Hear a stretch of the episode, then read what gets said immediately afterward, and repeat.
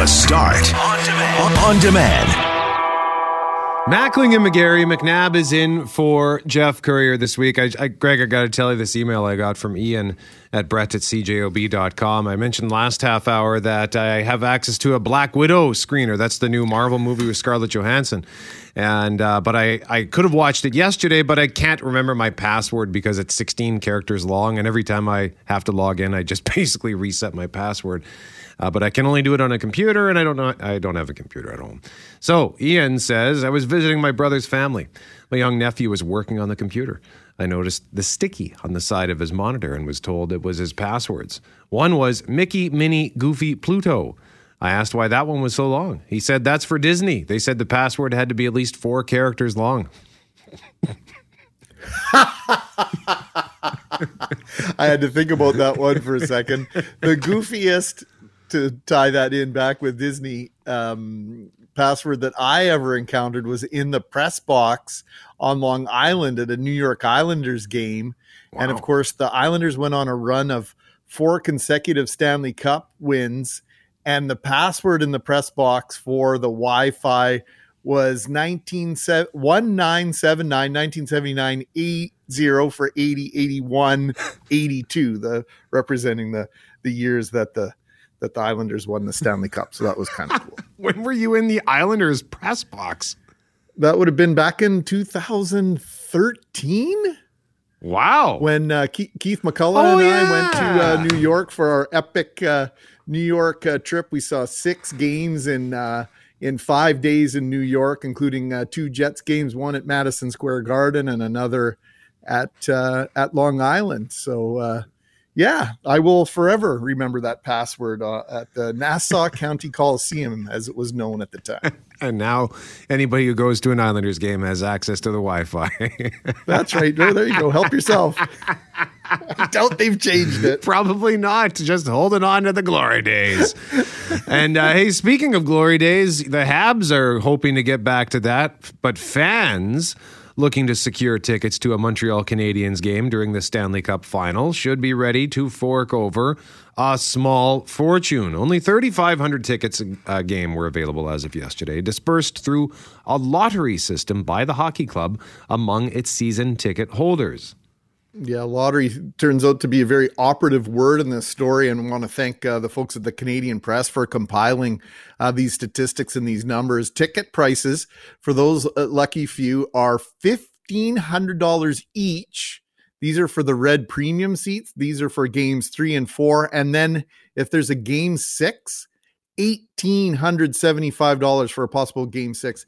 These are the ticket prices, Brett, through the hockey club never mind a reseller.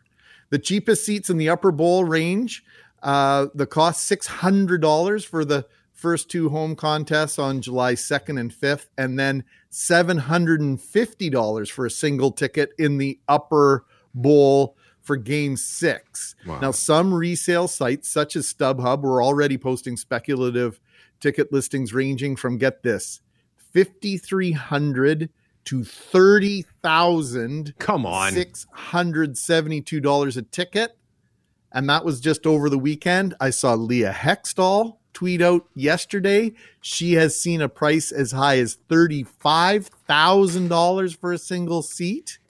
So this, of course, is as the uh, as the Canadiens reach the Stanley Cup final for the first time since 1993, a 28 year Stanley Cup drought, along with this pandemic capped 3,500 fans means that these cherished tickets are even harder to get than usual. And I mean, under normal circumstances, Canadiens tickets can can double or triple in price over face value, and they have an arena. Bell Center seats twenty one thousand three hundred and two, and a in a usual circumstance. So, amid COVID 19 concerns, Montreal Mayor Valérie Plante has also floated the idea of having large outdoor areas where fans who can't afford to get inside the Bell Center can gather safely to watch the games on giant screens. Provincial health officials said Monday that both an increase of Bell Center capacity, as requested by the Canadiens, and outdoor viewing areas are under study. Quote, we are working on different scenarios for the next home games, end quote. That's from the health department in a statement. So as I was reading this article, I was wondering to myself, probably cheaper to go to Tampa Bay instead, right? Well, with these tickets in Montreal scarce, some fans are actually opting to take advantage of loosening border restrictions and travel to Tampa. Canadian press spoke to one fan in Ontario who bought two tickets to a possible winner take all game at seven. That's uh, in Tampa, Florida.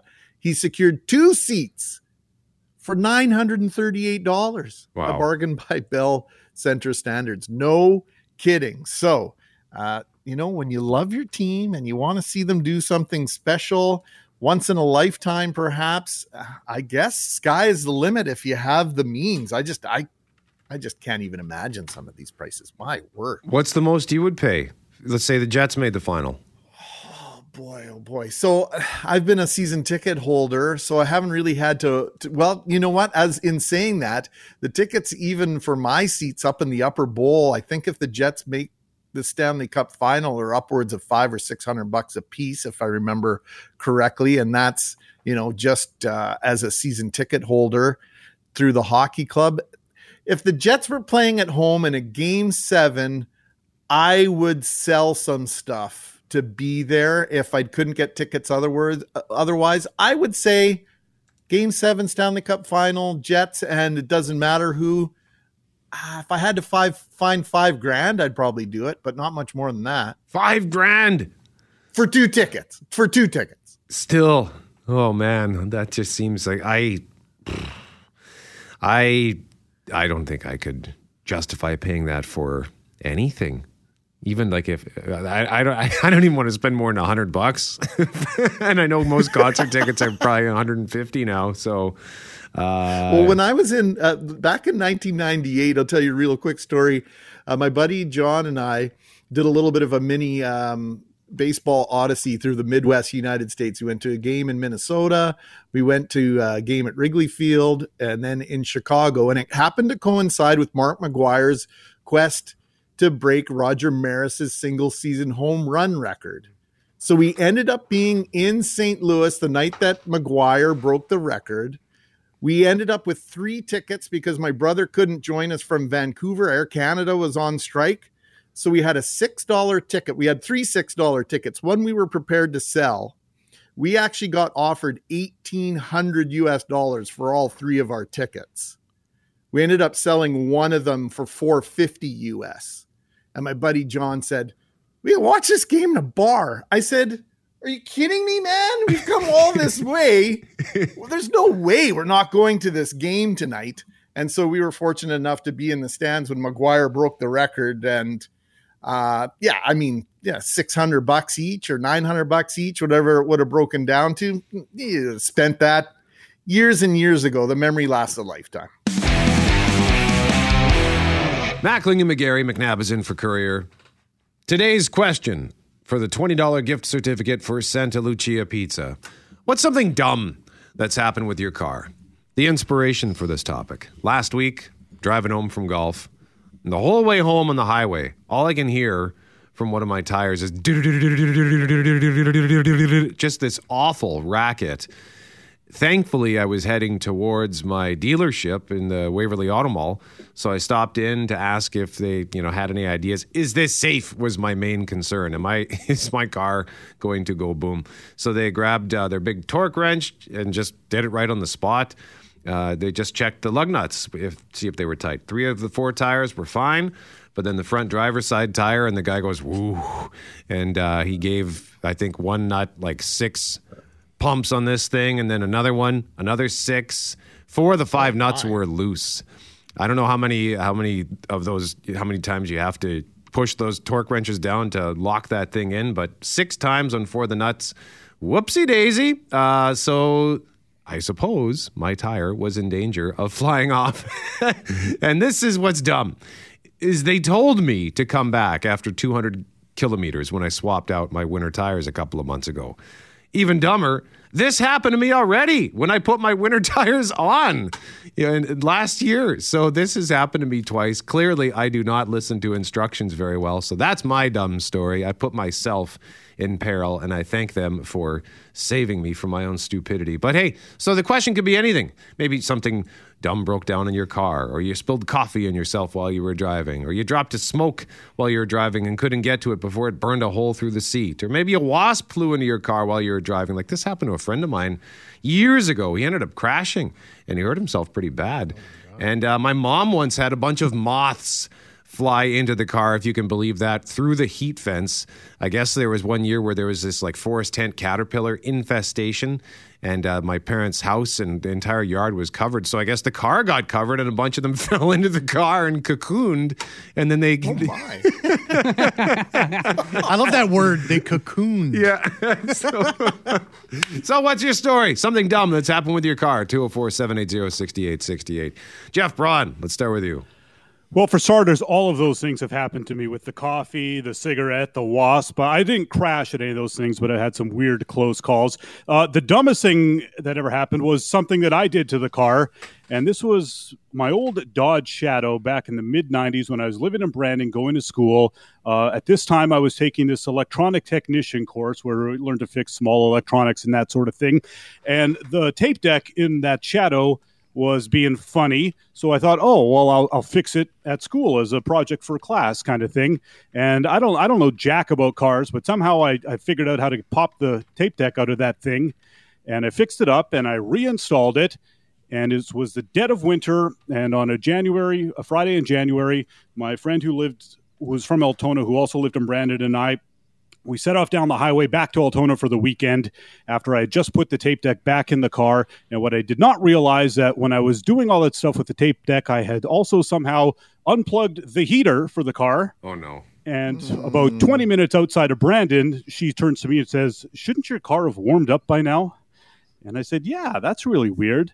And by the time we got to Portage la Prairie, we realized this car wasn't going to warm up, and we were freezing. And being dumb college kids that we were, we had one pair of gloves between the two of us. so I put on the left glove and held the steering wheel with it, and sat on my right hand. And uh, she, you know, sat on one of her hands and wore the other glove. And we were just a couple of popsicles by the time we had got to Altona, driving for three hours in January with no heat in the car. did you eventually figure it out? Like, did you? I, I figured it out I I I think that weekend in Altona, I took the car in, and I the guy's like, "Have you been monkeying with it?" And I told him what I did, and he's like, "Oh, I think I know what you did," and somebody fixed it. Oh, good, good. hey, that's a great adventure story. Right on, JB. Poitras, what about you? Uh, I was delivering pizzas in the North End, uh, and so I was. Uh, anyways, there was some leftover uh, these cinnamon sticks and they came with this chocolate sauce. Mm. And so, anyways, it was left over at the end of the night. And the, and the guy who owned the place, he said, All right, take this home with you. No one's going to pick it up. So I said, Okay. So, of course, I'm driving home, just you know, driving to my, my lived in North Kildonan at the time. And I'm saying, oh, I'll give one of these things a try, you know, delicious chocolate sauce. I open that up. I put it in a very, very bad position, of course, uh, right on the seat. You can see where this is going. And I had to, I had to, you know, coming up, uh, had to hit the brakes a little bit uh, harder than I usually do. And then the chocolate sauce uh, went all over the seat and it went into the crevices and all the cracks and um, it, it, was only like a little cup of chocolate sauce. But I'll tell you, this thing spread. It was all over the place, and like I had to clean it, and then I had to I had to I had to get it all up, and then the next day it was still sticky, and then I cleaned it even longer. It took like forty five minutes to clean it. The next day it was still sticky. I don't know what's in what was in this chocolate sauce like some sort of magic uh, powder, some sort of magic sticky cocoa powder or something like that. But uh, I, I still think it's got a little bit of a stain. I don't know. I, I kind of just try to ignore it uh, and just move on with my life and pretend like it's not there. it's still there. Oh man, that, you probably regret that mistake. Still oh, big time. Day. Yeah. was it good at least? No, not really. Not really. it wasn't even worth it. It wasn't even worth it. uh, Mackling, what about you? Oh man, uh, I'm getting uh, anxiety just thinking about mm. this. When I moved to BC back in 1994, Kevin Bergen and I actually left Winnipeg together. Kevin Bergen, host of the Main Ingredient. So our goal was to drive all the way west to, with one another, following each other.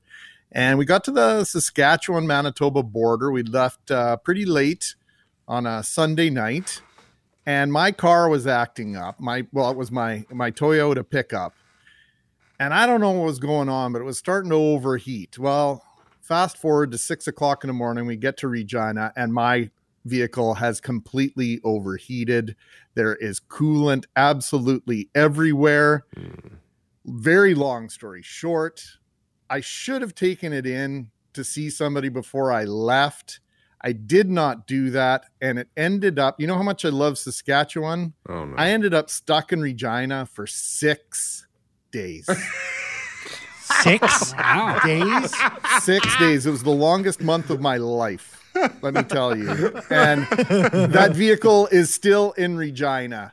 They were unable to fix it. I ended up selling it for $1,500 so that I could rent a truck to get my stuff to BC.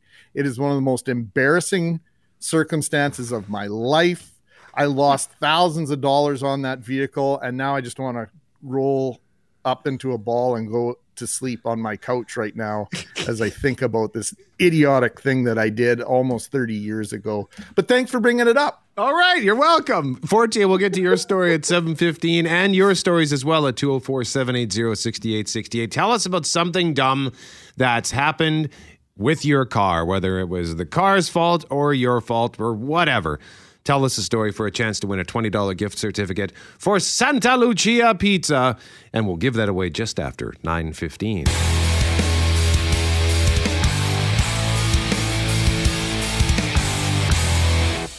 Mackling and McGarry. McNabb is in for Jeff Courier. We're getting some great stories at 204 780 6868 on the dumb things that have happened with our car. And that could be anything, like the, whether it's the car's fault or your fault, whatever. Brandon, for example, says, I jumped into my car and remembered that I had forgotten my phone. No biggie, but unbeknownst to me, the car was in reverse and was rolling down the driveway. So I ran after my car and I was able to awkwardly stick my leg in the car and managed to hit the brake just before it went barreling down the street. Crisis averted, but not before I snapped the side mirror off on the garage door. so forgetting oh, no. my phone ended up being a $450 oops.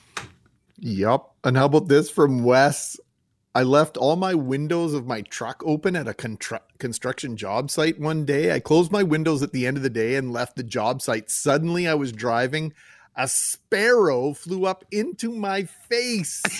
I almost hit the ditch in my surprise. My word, birds in any confined space are uh, kind of terrifying. Never mind inside your vehicle. So, Wes, good on you for not crashing your car. I, I know my mom would have absolutely lost her mind. We used to get a bird every once in a while. We had a crack in our chimney back in the day, and my mom would have to phone my brother Kevin home from school to come and get the bird out of the house and uh, she was horrified. I couldn't imagine being in a car with my mom having that happen. So thanks for sharing that story, Wes. And in our next segment, Ben has a story that is, uh, let's just say, likened to the Hurt Locker. If you've ever seen that movie, then you know what that's about. So we'll explain what that means in our next segment. But right now, we want to talk about travel. With Manitoba's test positivity rate going down and the province opening back up, many Manitobans are looking to get away. Yeah, but most aren't looking to go too far, Brett. Uh, they're just talking about ditching plane tickets for local destinations. Global's Will Reimer has more on the rise of staycationing during the pandemic. From resorts and hotels to local attractions and especially camping, Manitobans are finding ways to spend their summer that don't involve crossing a border. Sarah Robinson from Tourism Winnipeg says their website has a jump in users between March and May as people look to explore outdoor adventures and culinary options. We saw an increase of 85% of new visitors to the page. So, you know, really trying to find I'm, I'm here in the city. What can I do? And uh, and they were booking those hotel rooms and those staycations. So it was exciting. Outside the perimeter, Hecla Resort is seeing around 95% occupancy for July and August, and Gimli Resort isn't far behind. Both are operated by Lakeview Hotels and Resorts. VP of Sales and Marketing, Jackie Story, says phones are ringing off the hook, and there's only limited availability for two consecutive days on weekends. I'm excited. I want I want to see people traveling again and and I want to travel again. So it's it's definitely going in the right direction in my eyes. Even with rooms booking up fast, Story says there's always last minute cancellations and there's plenty to see and do for people just wanting to visit for the day. Meantime, the province says it has taken more than 110,000 reservations for campsites so far this year. Elizabeth Ostrop is manager of Recreation and Education Services and says that's an increase of more than 41% over the same time period last year, which was already one of the busiest on record. She says you might be hard pressed to find the site you want if it's in the near future. If it's for the upcoming uh, July long weekend, you'll probably still find a campsite or two for Wednesday and Thursday night, but come Friday, everything will be booked unless you happen to catch a late breaking uh, cancellation. By the time the dust settles, Ostrop expects Manitobans will have broken campsite reservations again this season. Will Reimer, Global News. Now, when we say that most are not looking to go too far, we know that a lot of people are looking to get out as soon, as soon as possible so they can go see family, right? We have a lot of colleagues in this building with family out of province. I know Loren's mm-hmm. very excited at the prospect of visiting family outside of the province. She's uh, eligible, I believe, on Friday to apply for her immunization card. Uh, I don't. I'm not looking to travel out of province. I just want to finally make my way to McNabb and Mackling Town to Minnedosa, to Minnedosa, and Neepawa. Uh, for something that uh, me and a couple of friends are calling the New Nine Invitational. We want to go golfing in Minnedosa. We want to go golfing in Neepawa. We're going to stay in Neepawa. We've already got it all booked for the weekend of uh, July. Hang on a second. Is it the 19th? Yeah, I, pardon me, the 7, oh, the 23rd, 24th, 25th. Uh, but will I be able to do that? Like, am I going to need to book four separate rooms? Am I even going to be mm. able to drive out there with these guys, or do we all have to drive ourselves? Yeah, lots of rules uh, to keep in mind when when you're not traveling as a family, and so I hadn't even thought about that until I I, I saw you have it written down here, Brett. And so some of the logistics uh, quite frankly, uh, my mind is spinning just hearing these stories and dealing with cancellations and waiting for this and waiting for that. I was talking to my buddy in California.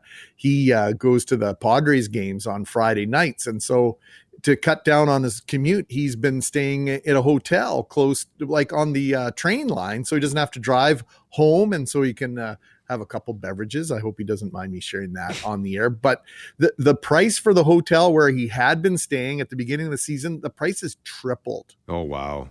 And uh, so heading into July and August, uh, now into heavy vacation season, you know, hotels that have not been able to welcome guests for as long as they've uh, been in the situation that we're in with lockdowns and such are trying to make back some of that money. And apparently people are willing to pay for it. So, you know what, Brett? I think I'm just as happy just to stay home, sit around in the backyard, enjoy uh, enjoy my friends' backyards, and and just stay home this summer. But I'm a travel. I love to travel, and I suspect at some point I'm going to get the bug. I just don't have it yet. Well, you probably want to head down to California to see your friend. No. Yes. Yes. Have a trip booked for November for a wedding, November 12th. So we oh, have our fingers good. crossed that we'll be able to do that.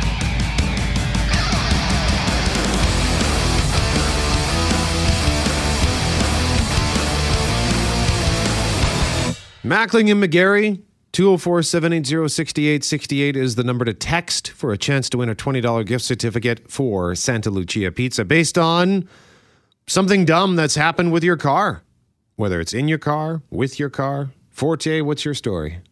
Oh, mine's a classic. Everyone, uh, well, not everyone, but I think most people have done this before where uh, you leave a can of Coke in your car in the middle of winter and uh, you come back to your car to find that the can of Coke is no longer in the, the cup holder and that you got Coke all over your ceiling, your seats, and you find the, the, the busted open up can in the back seat. Went from the front cup holder all the way to the back seat. It was amazing, but uh, I, you know, had to clean it up. And I've also forgot some Skittles. Uh, they got loose in my trunk somehow in the summer and melted into like the, the fabric. Oh, and no. uh, try getting that out. That, that, that's that's just tons of fun. Did you? And you're a fussy guy, Forte. Uh, that must have driven you nuts. I know it did. Did you have the can story in the hopper? But like, have, had you seen Ben's story? No, I didn't. Okay, Greg, do you see Ben's text? I do. Okay. He says he says last winter I put a 12 pack of Coke cans in my car trunk and I did not know that they actually explode if they freeze. I forgot them there and yes, after a couple of days I remembered them and they had all exploded in my trunk. You can imagine the mess. And yep, it was sticky. And the reason why I describe this as the hurt locker because I had something similar happen when I owned a house. Uh, my girlfriend uh, had friends over in August.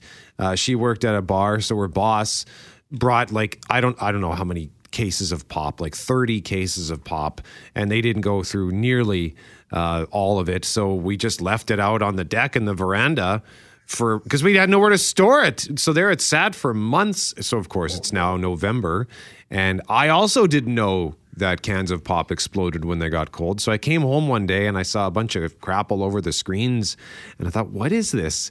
And then I realized what had happened, and I looked down at all the destroyed cans of Coke that were still in boxes. So they like blew through the the boxes, and uh, it was the hurt locker for me as though I was in bomb disposal because some of the cans had not yet exploded, but they were about to. Like the, the they had expanded, uh, so the ends were no longer flat; they were round.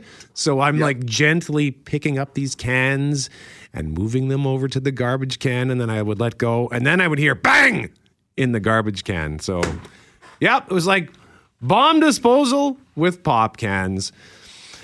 Tell us your bad story. there was no Instagram back then. I Ah. see that. That would have been a good story to tell. But tell us a story at 204 780 6868, and we'll continue to share them throughout the morning. Breakfast with the Bombers at 737. Exciting stuff for a local company getting a nice shot in the arm from the Bombers.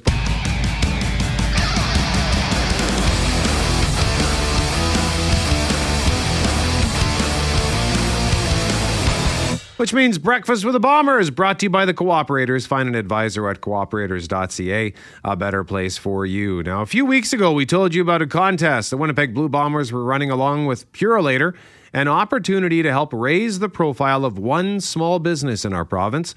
And the winner of that contest is with us this morning. So is Wade Miller, president and CEO of the Winnipeg Football Club. We're going to build some drama here before we bring on the winner. Wade, good morning, and uh, tell us once again about this contest and why you decided to run it, and how did you choose the winner? Yeah, um, thanks. Uh, you know, for uh, highlighting this this morning. I, I got to tell you, it was uh, really impressive to uh, partner with Purolator to create the Purolator Small Business uh, Showcase uh, Spotlight, and um, you know, we had 93 companies in Manitoba enter, which was amazing. And then from there, it was uh, selected down by a selection committee of uh, Blue Bomber board members and uh, selected down to the top five. Then those five submitted a 90 second video.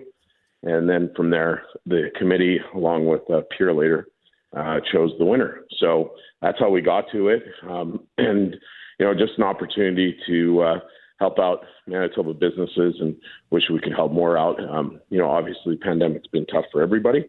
Uh, so it's just our way with Purolator to uh, support uh, one uh, well-deserving company. So, um, you know, we look for company that uh, has has adjusted and adapted during the pandemic, and is also committed to the community. And the winner today is definitely meets those uh, qualifications and has such a great product, and uh, you know, just going to take uh, her company to uh, a new level over the next few years for sure. Well, how about Wade? You do the honors and help us introduce the winner of the Small Business Showcase. Yeah, well, I'm happy to introduce uh, Cranked Energy and uh, the owner and founder Cheryl. So I'll turn it over to uh, to you guys to uh, you know um, ask the questions that you guys are much better at than I am. Sounds great. Good morning and cra- congratulations to Cheryl Zealand. What a terrific boost to your already burgeoning business. Tell us about Cranked Energy Bars. Oh, good morning. Thank you. Um, Cranked Energy is a fresh energy bar company. I literally started in my kitchen six years ago as a way to feed my small family. And as um, the boys have grown, this company has grown and kind of exploded on the Manitoba scene. And we're just at the at the cusp of going national, but COVID kind of um, put a dent in those plans for us. So this is a super exciting opportunity to showcase our product and our company and our team, and hopefully let um, more people get out there and try the bars and know about us. What are you hoping that this recognition is going to do for Cranked Energy Bars? You know, it was just a really hard year, uh, as most small businesses felt this year, um, pivoting nonstop and whatnot, and the the regular means that we'd have for people to get our product um, kind of were not there. We weren't able to go into stores and sample and whatnot. So this is huge for us to just be able to present our, our company name and what we do and the brand and what we stand for um, to a wider audience in the province that we love. So, Wade, this grand prize has a value attached to it of about $50,000. Tell us what Cheryl's going to receive and, and why is it important that you do stuff like this? Yeah, well, uh, you know, on behalf of Purolator, um, you know, we will create a fifty thousand dollar corporate partnership package uh, to exactly what Cheryl talked about, is to expose her brand and to expose uh, her product um, to you know Blue Bomber fans who who we like to say the power of the W uh, reaches way past uh, game days, and it sure does. Um, so, uh, you know, very important for us to be able to commit and help our local small businesses out uh, during this time, um, and this is just another way for us to do it. We've uh, done other uh, projects, um, you know, with the with the Spice World and you know different things that we've been selling in our retail store, but this is a great one and you know a big partnership that most companies just couldn't afford at this time. So, um, you know, on behalf of Purolator and the Bombers, just so excited to work with uh, Cranked Energy and uh, expose that brand to our Bomber uh, fans.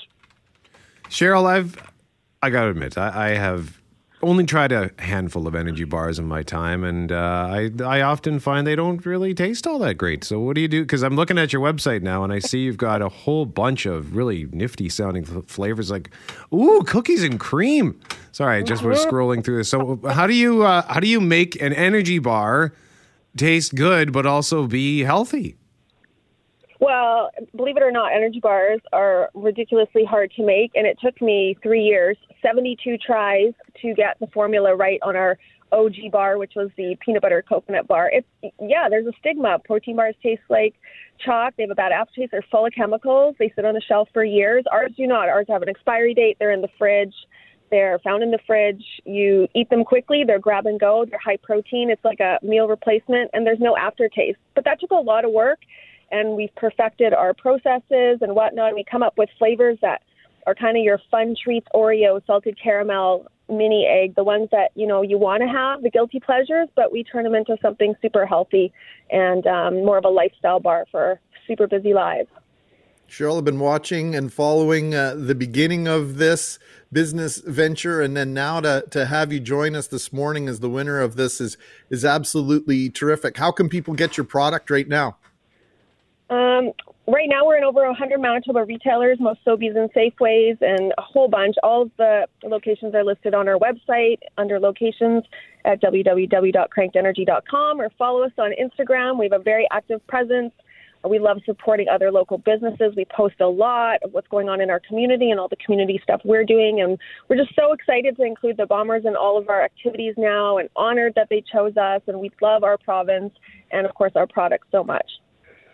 All right. Well, Cheryl Zealand, congratulations, and uh, we look forward to. Are you are, are you guys talking about maybe like a special edition Blue Bombers themed energy bar? I am always open for anything. We love creating, so that's something Wade and I'll chat about. Wade, do you have any flavor ideas? No, I don't. We don't need a special one. I mean, the, what they sell is uh, phenomenal already. So we'll we'll just stick with what they have. But those are probably too healthy for you two guys. Oh, absolutely. So yeah. Do you have yeah. a? Can you make like a bacon one, Cheryl? Uh, we can make whatever you want, but I'm not just, sure we're going to go. Just say no. Just say no, Cheryl. it's okay. I mean, I'm open. I'm open, but I don't know if bacon's going to fit into our macro profile. I understood. Cheryl Zealand, congratulations, Cranked Energy Bars. Thank you very much, and Wade Miller uh, President and CEO of the Winnipeg Football Club. Thank you for joining us as always. We appreciate the time. Thanks, guys. Have a great day. And what a great initiative uh, from the Bombers to give all these companies the profile that they got through this, and then the fifty thousand dollar prize for cranked energy bars.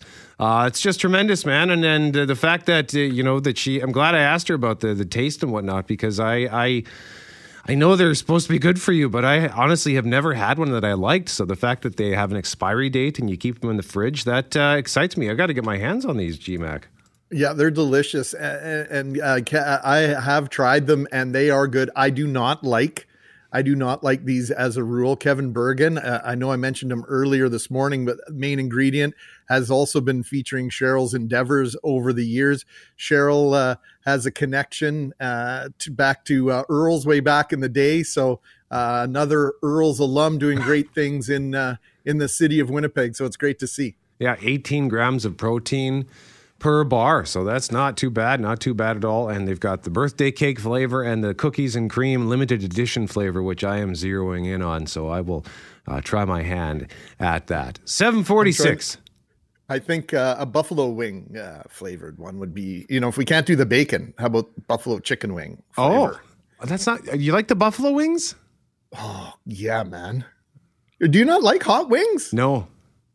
I didn't know this about you. Oh yeah, I, I, I, just a quick sidebar on that. My dad took my sister and I to an air show. I believe it was in Fargo, and everybody was eating chicken wings around me, so I wanted to try them.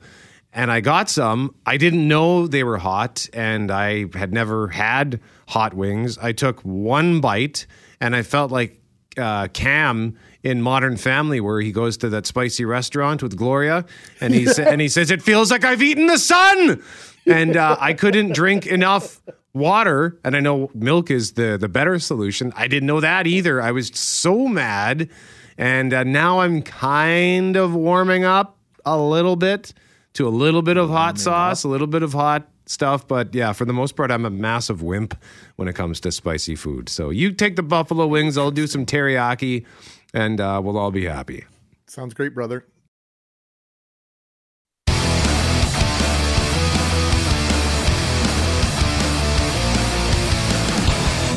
Mackling and McGarry. McNabb is in for Jeff Courier this week. Right now, we want to discuss, as mentioned last half hour, the complexity of sharing a message of hope and joy about our country at a time when many are calling for the cancellation of Canada Day. First, just have a listen to this for a few seconds. Happy people, the true north, oh, the land of freedom. Here we are, from far and wide we stand on God. Our home and a native land, in God we will trust. Be the growing path, we will see the rise. Oh Canada, oh Canada, oh. Oh Canada, oh Canada. Oh Canada. It is the O Canada celebration song. It comes from Afrikaans, and I'll tell you, GMAC, I've had that song stuck in my head on and off for a few weeks now since our next guest shared it with us. He's a performer, he's a community advocate, he's a snappy dresser, he's an all around fun guy. His name is Ayodele Odeyemi, but we know him better as AY the Senator. AY, good morning to you, sir. Good morning. Good morning. Beautiful morning and uh, with a dynamic trio, I want to say welcome back to getting being normal again. yes, indeed, it is nice to see things back up and running a little bit. AY, so uh, we like to have fun with you, but we we can't avoid the elephant in the room, so we must start there. We know you love this country. You're an immigrant. You embrace and share your culture, uh, which for which we are grateful, while you also embrace Canadian culture. This song is a message of hope, uh, but we share it today during a rather tumultuous time in our country, with many calling for the cancellation of Canada Day in the wake of the horrific and tragic discoveries at residential schools. So, I guess where I wanted to start was Does this make you feel conflicted about sharing this song? Uh, that is more than 100% right. I, I felt um, so deeply wounded in my spirit and soul, to be frank with you. Um, discovering all those um, uh, all those people that have have had to go through. I don't know what what I could call it. It it inhuman. It it's bad. It has happened. The past. It's not just the past. We need to correct it, but correcting it, we shouldn't cancel Canada Day. To me, I feel we can show more solidarity by giving them a lifelong recognition. The indigenous people and the indigenous community are in mourning, and we are in mourning with them. We are in solidarity with them. We are supporting uh, uh, uh, reconciliation. We are supporting if there could be reparation. These happened to Africa too. That, to be frank, we share almost the same thing. Uh, as an immigrant coming from Nigeria down to Canada, I see Canada as the land of hope. The waters of Canada being the land of freedom feel like it's conflicted now, discovering all this. But yet, it's not all bad and gloom. I can still see hope here because they are still talking about it. Back home, no one want to talk about it. They don't want to even share this. But Canada still want to do the right thing. So I don't want to support people saying we should cancel it, but we can do something better. Why you, you bring up an interesting point here, and one that I was d- really pondering uh, whether or not we'd get around to it, and that's the fact that so many immigrants from around the world, and uh, including Africa, share a similar history with Indigenous Canadians in terms of how they've been treated in their own country, either before colonialism or or or or afterwards. So this resonates with with folks from from different parts of the world, doesn't it? Yes, you bet. It it's all about the colonial masters, you know, grabbing the land, taking away the land.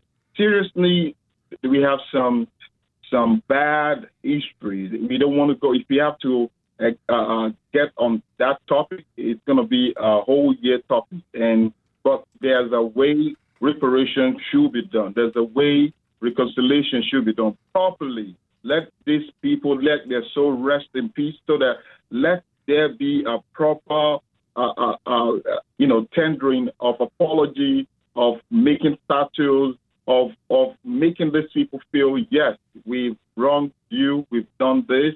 There's a better way. Canada is Canada now because it's proclaimed itself as the land of the free, the brave, you know, and we want to share the history. Every history had the bad, the good, and the ugly. The ugly side is what we're just seeing now.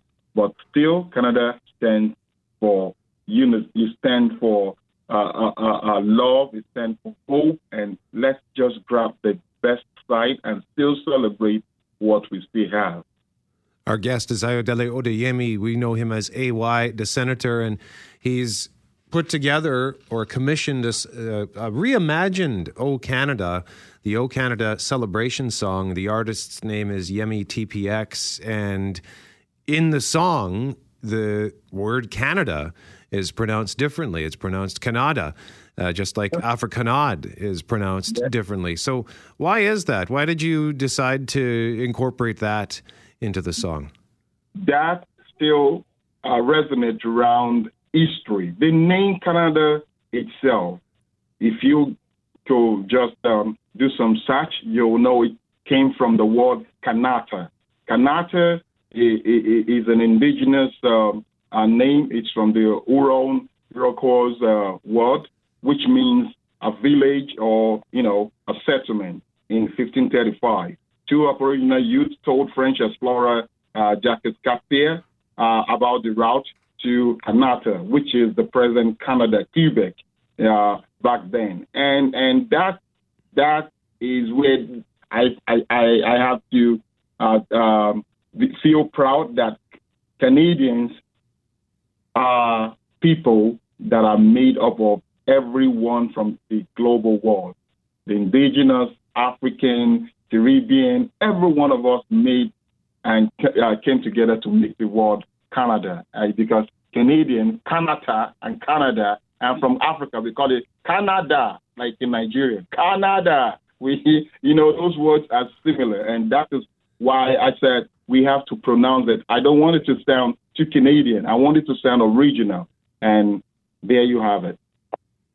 It's a terrific song, and uh, Brett mentioned it. It's been stuck in my head also. Uh, tell me, AY, your experience as an immigrant to Canada.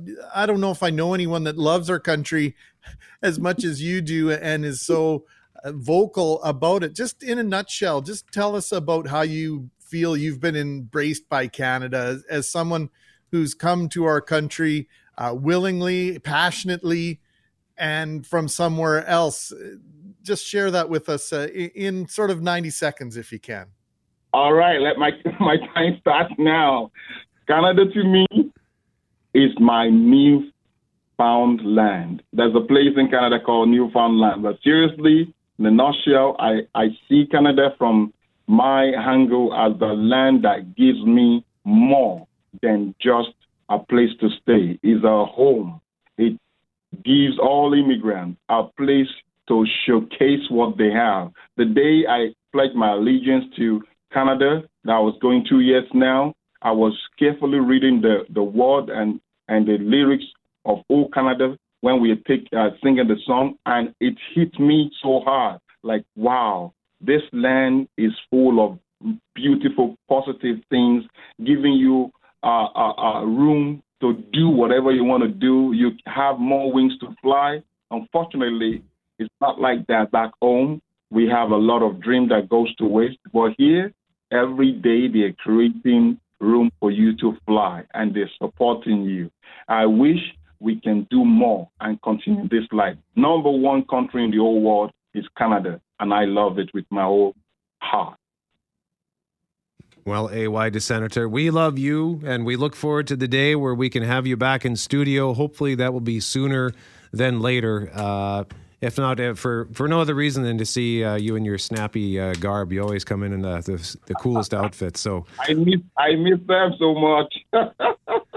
AY, thank you very much for joining us this morning. We appreciate this very much. thank you, and thank you, number one radio station CJOB.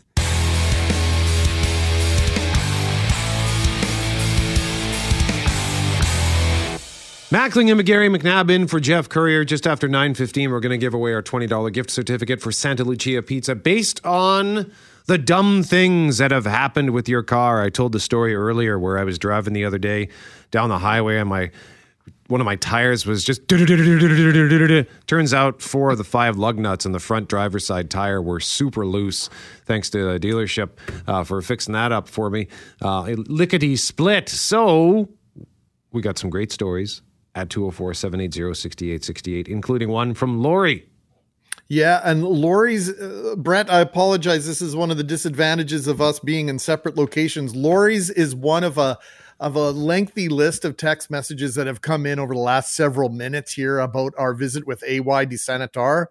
And uh, Lori says, AY for Prime Minister. Such refreshing, honest, and positive words for a difficult conversation. If all Canadians, immigrants, and all of us uh, thought as he does, imagine how much more beautiful this country would be. Thank you for having him on. He brightened my morning. And so, interspersed and, and interwoven with the Lori's and, and texts like hers, thanking us for AY's visit, Ernie says, and this is, there's no other word but crazy for this. Talk about rusted floorboards. We were discussing that earlier, Brett. Back in my teenage days, I had a 72 uh, Maverick Grabber 302 uh, after Maverick. I, I'm lost. My buddy had a 72 Dodge Charger 340. He wanted to race. We were side by side going over the Disraeli freeway at about 90 kilometers per hour. We hit, I think it's a pothole or or a, or a ah, hoopty. I don't know what a hoopty is. And I looked over just in time to see my buddy disappear from the driver's window. His seat had fallen through the floor. Ernie goes on to tell me in some back and forth that his buddy still owns this car. There is still the hole in the floor, and his buddy intends to restore it at some point. So, fantastic story from Ernie. And this one from uh, an unnamed listener at 204 780 6868. I once drove myself over. I drove over myself with my own car while I was driving. You see, when you need to quickly exit the vehicle because you need to pee, it is important to remember that reverse is one step behind park. If you move the stick too quickly, you misjudge the distance required to get it fully to the P. When this happens, the car moves backwards and the door knocks you to the ground. The tire started to drive up my leg, so I shimmied out of the way. Once I got up, I had to chase the car down the street and jump in like Indiana Jones to stop it. I ended up being fine, other than a large multicolored bruise on my upper thigh. There's much more to this story, but nothing I'm willing to put in writing. LOL. Getting run over by your own car. That's a story and a half. I'll tell you, I, I had a starter issue at my my notorious 72 MGB convertible that I've had for going on 36 years now. And uh, so I had to push start it for at least one summer, if not two, to, to get it going. And I was at Polo Park one day, and you know, there's that loading dock sort of in behind the old Safeway store. Mm-hmm. And I thought that incline would be a good spot to try and get some speed. Only problem, there's a wall at the bottom of that ramp. Oh, no. And, uh, you know, trying to get it started and stopped all in one fluid motion was a little bit tricky. I managed to do it, but it wasn't a very smart decision on my part. It could have gone horribly, horribly wrong. And uh, yeah, never uh, really looked for a device or a location like that again to get my car started. But, uh, lesson learned, Brett.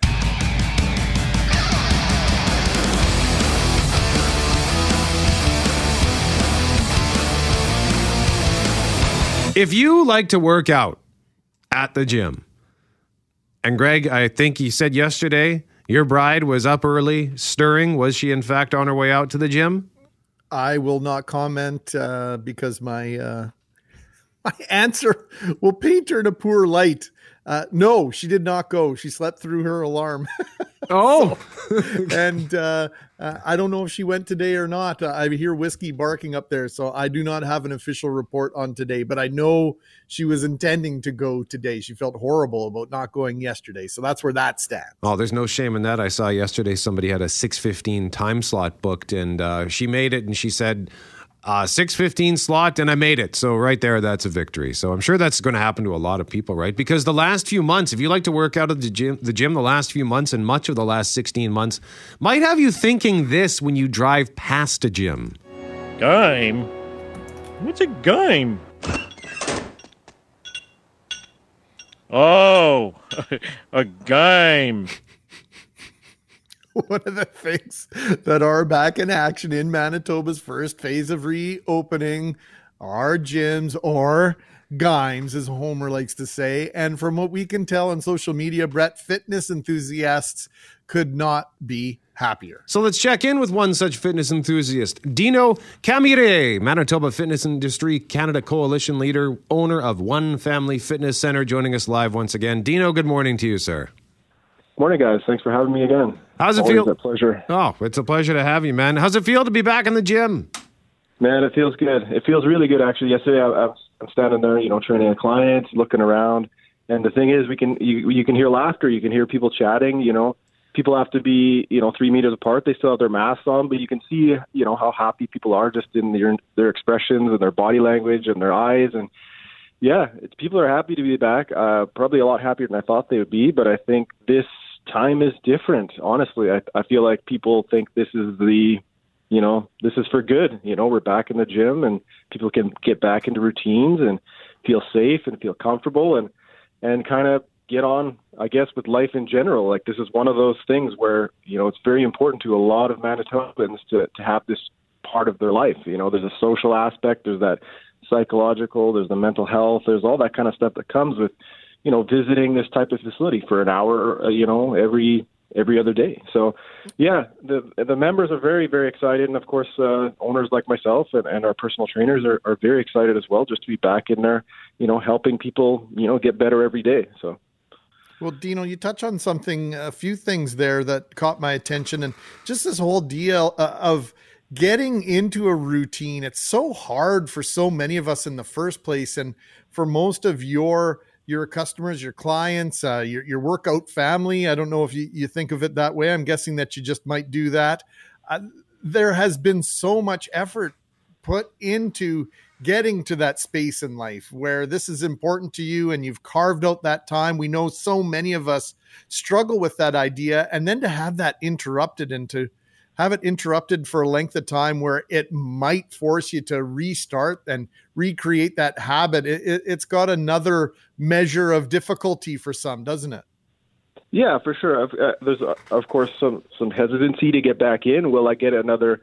You know, will there be another lockdown, or will we be closed again, and I have to be on my own? Like those are all questions that go through people's heads. But you know, we we did a lot of uh, uh, reaching out during the breaks and stuff to try to keep people motivated. Some people wanted to do online. Some people want us to do outdoor. Other people just, you know, couldn't be bothered. It's just too hard to do it at home. I know, you know, I'm a business owner, uh, multiple businesses. I live out in the country here, but there's no chance I'm working out at home. You know, I have to get into a place where it's out of my routine, away from my three kids, like all that kind of stuff. So I think a lot of people are the same. A, a gym exists for a reason, even though you know, the Manitoba government stressed it was, you know, you can work out at home, so just do that. Well, if that was the case, I don't think our industry would exist. You know, there's a reason why people have to carve an hour out of their day to go somewhere else, away from their family, away from their spouses, away from their jobs, you know, to, to work on themselves because that's what exercise is. It's it's bettering yourself, your your your your body as well as your your mind. So again, I think a lot of people, you know, might have might be hesitant or might, you know, not know where to start. But lucky for them, you know, every business, every fitness business does have professionals in it that can help you. I'm sure a lot can can offer you something free to get started or, or whatever it takes to kind of get you back on track. But you know, our trainers are booking up quick because people know that they need somebody else now, especially being alone for so long, you know, months at a time uh, people are craving that connection, craving the expert to tell them what to do, when to do it, how to do it, all that kind of stuff. So, you know, there's there's opportunities there for people to do things they've never done before. Maybe this is the time you get that personal trainer. Maybe this is the time you join that spin class or that group fitness class or that running group or or the rock climbing uh, group or whatever it is. Like take that step because you know the best thing you can do is start now, right? Like so. Dino, I wanted to ask you about this, and I will preface this by acknowledging that this is uh, from a vocal minority in the fitness community. But uh, we referenced yesterday that uh, I recently saw on social media, I think it was late last week, but it, what appeared to be a flagrant disregard of the public health order. It was this backyard boot camp of what looks to have been maybe 30 people in this person's backyard uh, engaging in this fitness challenge. And, you know, I've seen several examples of this kind of disregard for the health orders from some people in the fitness community. Again, we stress some. Uh, we know I know it's a small minority, but I, I, wanted to ask you about it. I wanted to know what your reaction is uh, to this kind of thing that's been going on. Well, you know, there's always going to be people that have to go against, you know, against the grain, and that's their choice. Again, as an industry council, we don't support going against, you know, the, the, the public health orders. They're there for a reason. But again, for a lot of people, it's been a year and a half. You know, we're stressed, we're tired, we don't know what to do. I think these people that are doing these are just very helpless. You know, they feel lost, they feel alone and maybe they don't have the network that other people have, so they're lashing out. You know, maybe they feel weak, maybe they feel, you know, like they're struggling. So, you know, I ask those people to reach out for help. You know, there's there's lots of people out there that can help them, and um, again, there's been arbitrary nature to a lot of these rules. You know, it's hard for me as a as a business owner to be sitting there, uh, you know, people outside while other businesses can have, you know, 50 people in the parking lot, you know, ordering food, right? So, again, there's different. Uh, natures of the orders that again couldn't be addressed or, or w- wouldn't be addressed, and there wasn't a uniformity across the board. And unfortunately, you know, even though we've been through three waves and they've had opportunities to kind of make consistent orders that make sense to everyone, they just couldn't do that, or they didn't see that as a priority. So, again, it's frustrating to see that people do the, do that and they and they go against uh, you know the public health orders and. Uh, there's not much we can do about that now. But now going forward, I hope that people do what it takes to get things back to normal. You know, we I applaud the Manitobans that are getting out and getting vaccinated and doing what they can to, to you know protect others because uh, that's what this is. This is altruism. This is people going out of their way, you know, it's not easy to go out and you know take a couple hours to get vaccinated or, or do what you got to do, but you're doing that for other people, not just for yourself. So I applaud Manitobans for the, that, and that's why we were able to open ahead of time because I think the vast majority of Manitobans want this to be over and they know what they need to do and they're stepping up to the plate. And it's a very small minority that maybe this is their time to shine, right? Those people that are going against the grain, you know, and once this is over, then they'll fade into obscurity. So, um, again, who knows? But I, we're ecstatic as an industry to be able to help Manitobans again, and that's why we're here. Yeah, so many people depending on, as you say, that camaraderie, that sense of not only belonging, but that sense of structure and scheduling. Dino, thanks for what Yeah. you do. We appreciate you trying to find all sides here and to to share your Yeah, of thoughts on this. And we'll we'll keep in touch with you. Hopefully, this is sort of the last time we have to talk about reopening. We can just talk about opening more as we make our way through the next uh, weeks or so. Thanks for this. You got it, man. Appreciate it. Thanks. Dino Camire, Manitoba Fitness Industry Canada Coalition leader and owner of One Family Fitness Center. Man, I, I, his energy. See, this is the great thing about fitness people. GMAC is his energy makes me want to get back to the gym because I, 100%. I Yeah, just, be- I feel like I need to. I want to pump you up. It, it's infectious. And being around people that are like minded and have the same goals, there's that social side, psychological side, but also that, that goal forming and achievement, doing it together. There's something very, very powerful about that. Let us know what you think. 204 780 6868. Are you Have you gotten back to the gym yet? Is the gym something that you missed? I know a lot of people, it, it was like, it was priority one was getting back to the gym.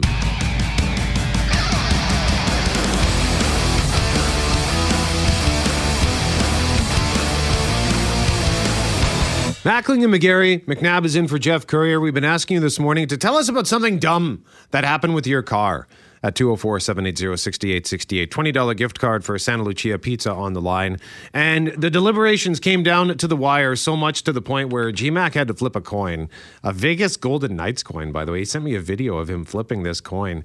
Uh, it, it looked like a nice coin. I, if you, he said, Don't ask me why. I am curious why, but not in a bad way. It's, it's a nice piece of paraphernalia, Greg. But we have our winner. Nicole is the runner up. So, how about I read Nicole's story and then you read the winning story? Sounds great. All right. Let's do it. Nicole says, One year, my husband and I were volunteering at a Christmas party for lower income families.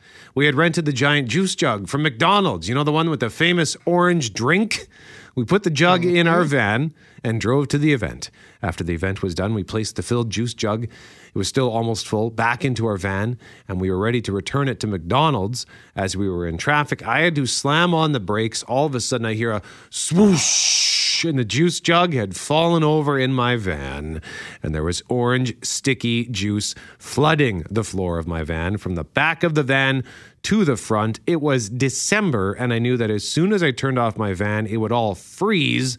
So I had to take it to a car wash to vacuum out all the carpets. It was a disaster. That famous McDonald's orange drink that they used to bring to school on Hamburger Day. I wonder, I, I, I still wonder exactly what the flavor was supposed to be. It just orange. It didn't taste like orange juice. It tasted like the color. But we got to get moving here. Ernie is our winner. What did Ernie have to say? We were talking about rusted floorboards, and back in my teenage days, I had a 72 Maverick. My buddy had a 72 Dodge Charger.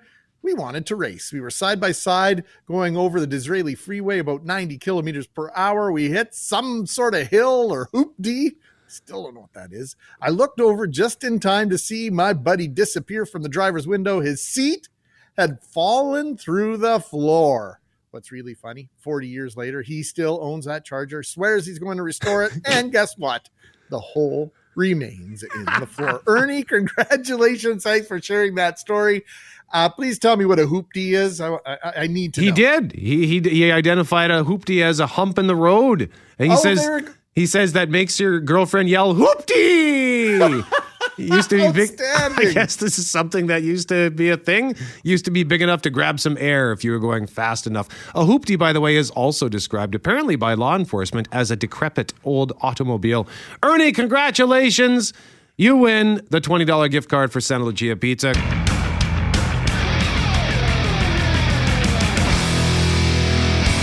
Mackling and McGarry McNabb is in for Jeff Courier. We're going to hear from Loren McNabb in our next segment. And before we introduce our next guest, we just want to read one more story about dumb things that happened in cars. And this story comes from somebody who was not able to text us, no cell phone handy with which to shoot a text message. So they emailed Global News Winnipeg, and uh, and it was eventually forwarded to us by the one, the only Gabby, Gabrielle Marchand from Global News Morning. So what does Cindy Lynn have for us, Greg? Well, first of all, Cindy Lynn, thanks so much. And thanks to all of you. Brett and I were commenting back and forth on our text message just how empowering, how humbling it is that you send these stories like you do and you share so much of yourselves with us, us by text. And Cindy Lynn, as Brett mentioned, didn't have the ability to text and she found a way to email this story to us. So thank you to her. Thank you to everyone who shares these stories. And so this was a winter in the late 1970s and I got up to go to work downtown, but I had to drive as I live out of town. My then boyfriend and I owned, listen to this car, a 1968 Lincoln Continental. Beauty. That drove like a dream. For some reason, he decided to install a manual choke at one point. I was referencing manual choke earlier this morning. I still have no idea what purpose this served. I eventually learned when to push or pull the choke, but it took some time getting used to. I left for work and all was going well until I turned onto the highway. I cannot recall for the life of me whether I pushed or pulled the choke, but I can tell you this this massive vehicle spun out several times and ended up on the opposite side of the highway, facing the opposite way in the ditch. I was in shock when a good Samaritan helped me out of the car and drove me back home. Needless to say, I crawled back into bed, called into work, and let them know I hit the ditch and would not be in to work that day. Neither the boat, the Lincoln Continental, nor I were injured. Honestly, it was like something out of a Roadrunner and Wiley Coyote cartoon now that I think about it. Meep, meep. Thanks so much, Cindy Lynn. What an extraordinary story and extraordinary lengths to get it to us. Question of the day at cjob.com for Mr. Furnace. Don't call them first. You'll see why. Call Mr. Furnace at 204 832 6243. Business is booming for staycations in Manitoba. What are your travel plans for the summer? Just looking at the results on Twitter at 680 CJOB, we've got 21% heading out of province, 38% staying home, and 41% staycation. And we have a great little vacation slash staycation idea for you now in the Winnipeg Beach area. Something I saw just last week for the first time. It blew me away. A friend of mine went and stayed there for her birthday. The videos and pics had my jaw on the floor. She wrote, quote, when my friend told me she was renovating a beachside hotel, I knew immediately I wanted to book a birthday staycation. And yes, that's a bottle of rosé in the bike basket, Greg. Well, it's very fitting. It's called the Rosé Beach House and is described as a retro chic motel located right on the lake at 6 Main Street in Winnipeg Beach. The owner is Liz Crawford. Liz joins us now. Good morning, Liz. Good morning. Thank you for having me. Well, this, first of all, I haven't seen the hotel. I can only go based on the website. It shows as an immaculate, absolutely incredible transformation. So, congratulations. And two Thank quick you. things. Now, I love this. Uh, Brett re- referenced the the bottle of rosé in the bike basket, and that's uh, Yes Way Rosé, I suspect. Yes, it is. Yes, Way Rosé. We we absolutely love that brand, and the rep John here in Manitoba is fabulous. So yeah. That's outstanding. And have you not been watching Island of Bryan? What on earth would have you taking on a project like this? You know what? Honestly, it's so funny. I haven't watched it, nor have I watched Motel Makeover, or any of those shows. Although I feel like this experience could have made a fabulous show just the last three months. But um, you know, honestly, we like a lot of other small businesses had to really sort of shift our thinking over the last couple of years and pivot. We were kind of looking for other opportunities as the world has definitely changed. And one of the things that we really know and understand is, you know, fashion and lifestyle and events. And this opportunity came up because my daughter, who is in a sorority at Western, was at this virtual event, and there were some women there that are former alumni who started a motel, ta- uh, motel chain in Ontario. And she got off the phone and or the computer and came out and said, "Mom, like these girls are just like you and your girls at Swish. Like you guys could do something really cool in sort of the hospitality or lifestyle arena." And I thought, hmm, that's fun. So honestly, I went on Kijiji, Googled Manitoba beach motels, so on and so forth, and this popped up. there was no great thought. You just jumped in. like the crazy people we must be. So yeah, no, we we drove out, and the couple that owned it previously were just so nice, and they were catering mostly to ice fishermen. And I had never been to Winnipeg Beach, but I absolutely loved it. It has this really cool, nostalgic kind of vibe, and we all are huge fans of California and uh, spend a lot of time there. And We thought this could be really chic and fun to do. Now, before we ask you about taking the plunge, just to, to clarify, you mentioned uh, as a small business owner you had to pivot. So, what was the, the primary job uh, before in, in the before times, as we like to say?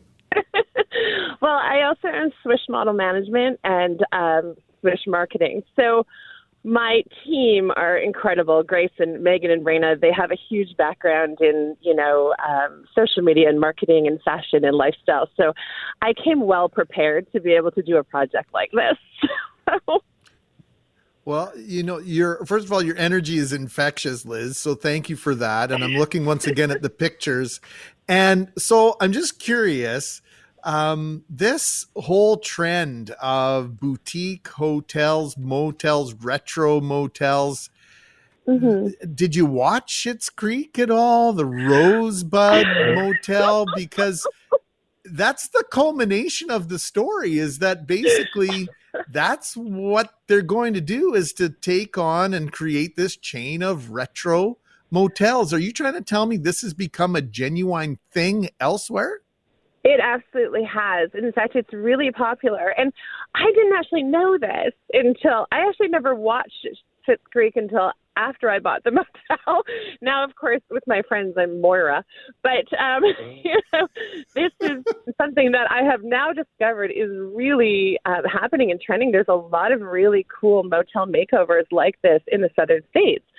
So again, when we bought it, we didn't know that, but as we've looked into it, we realized this is actually we're we're certainly didn't pioneer the idea, but it is definitely something that is trending. People, I think, like that experience. And I know with our guests in the last week, I mean, we've just been so overwhelmed with the response.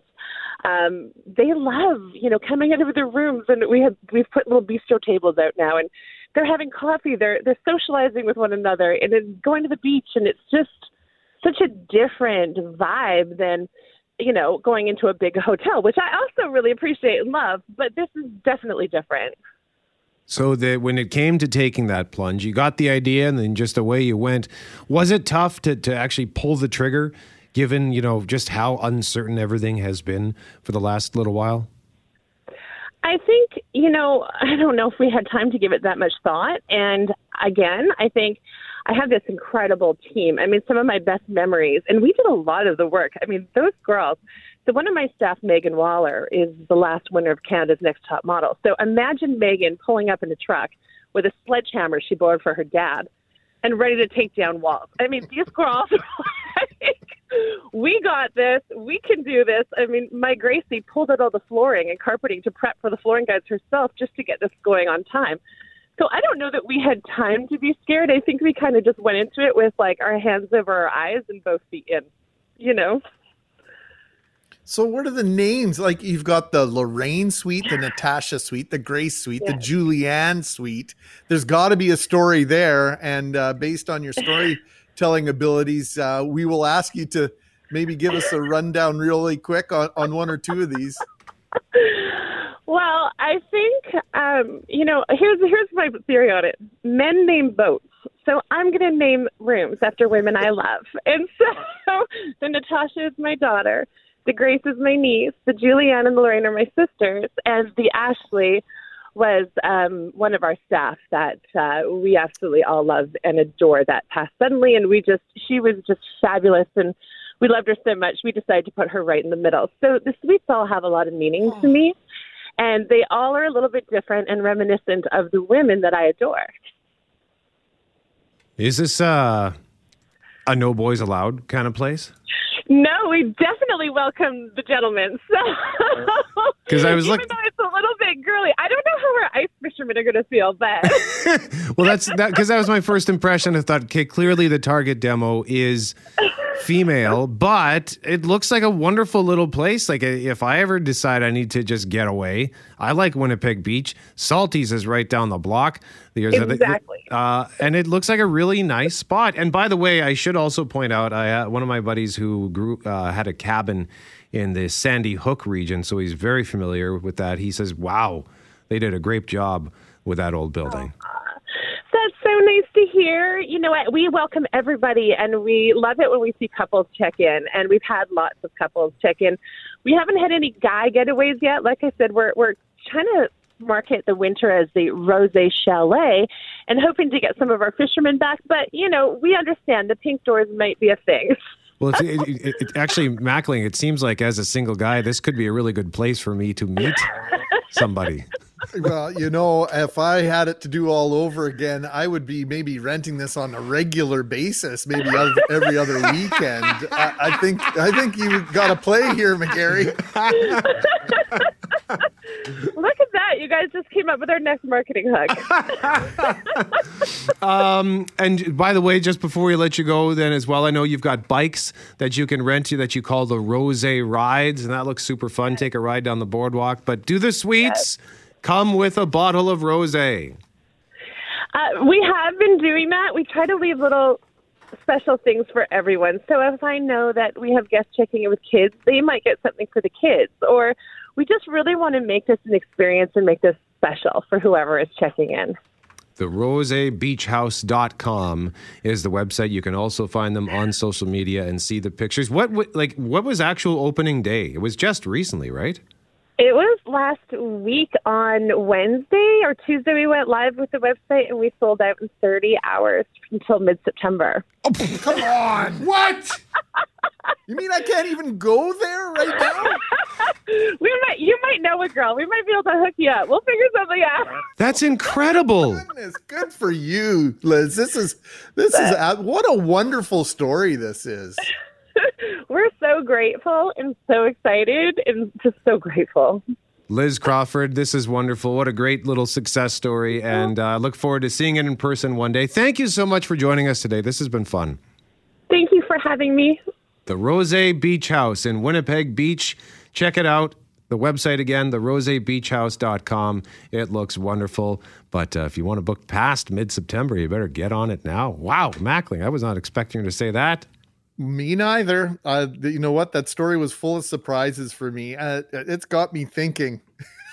I want my own motel now. oh, yes, that's right. Mackling's always looking for new entrepreneurial ideas, whereas Brett just sits there and goes, "Oh yeah, people are come up with great ideas." I, I never try to come up with my own.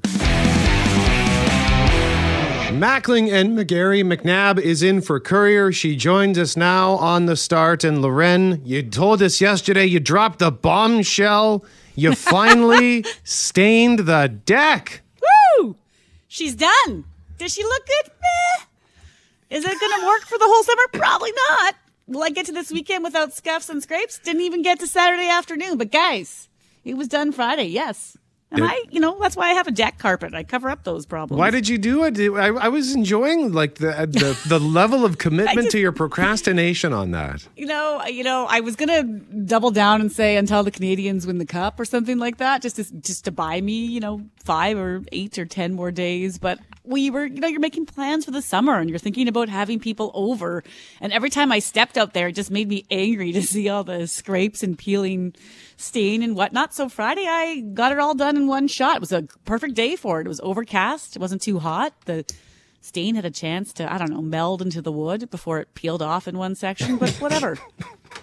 It's done. I'm proud of you. Am I Thank allowed to say Greg. this, Loren? I'm very are. proud of you. Thank you. It was a big deal for me. It's like over. So it's like, a, it's like a, now I don't want to do anything else. Like there's so many other things that need to be done. Mhm. And I will just be like, yeah, the deck staying. What more do you want from me in the summer of 2021? Well, you'll probably need to do it in a couple years anyway. I Oh, a couple years. Are you kidding? I'm sorry. Somebody needs to tell me. Like when I walk into the hardware store and they say, you know, you need to switch to this brand because, and I always say, unless you're telling me that this is going to buy me X number of years, I just don't feel like the brand or how I do it. I've done all manners of things like where you sand it right down.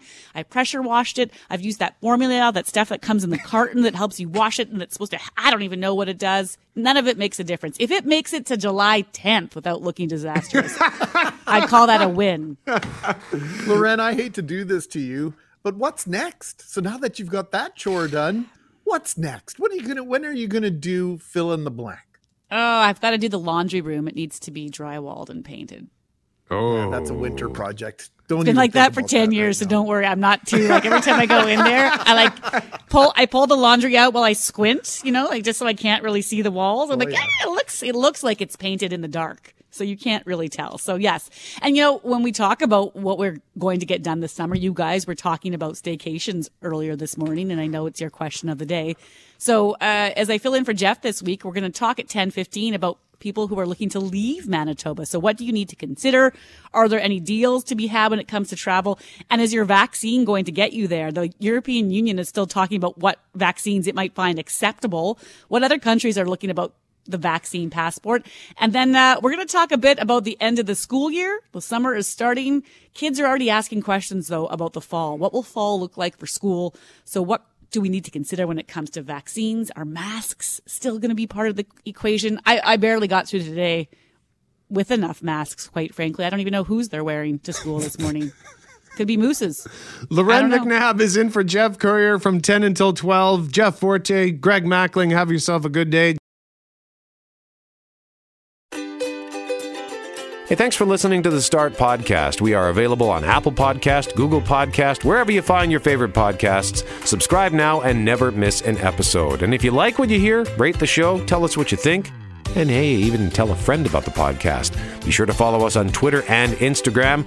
Greg is at GMACWPG, that's G M A C K WPG. I am at Brett McGarry, B R E T T M E G A R R Y. And Loren on Twitter is at McNab on Global and on Instagram at McNab on CJOB. Talk soon.